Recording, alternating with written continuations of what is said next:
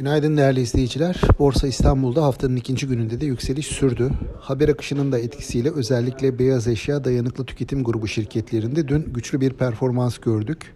Buna kısmen gayrimenkul yatırım ortaklıkları, havacılık ve enerji hisseleri de eşlik etti. Böylece BIST 100 günü %2'nin üzerinde artıda tamamladı. Bu sonuçla birlikte yılbaşına göre kayıp da %3,5'a gerilemiş oldu.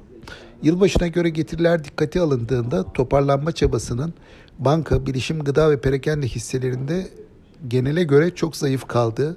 Buna karşılık havacılık, petrokimya, demirçelik hisselerinde ise kayıpların telafi edildiği hatta hisse bazlı olarak artıya geçildiği dikkat çekiyor. Yurt dışı tarafta ise dün hafta başından bu yana temkinli süren seyrin devamını izledik. Bu sabahki işlemlerde de ABD endeks vadeleri hafif artıda görünüyor. Asya borsaları ise karışık bir seyir arz ediyor.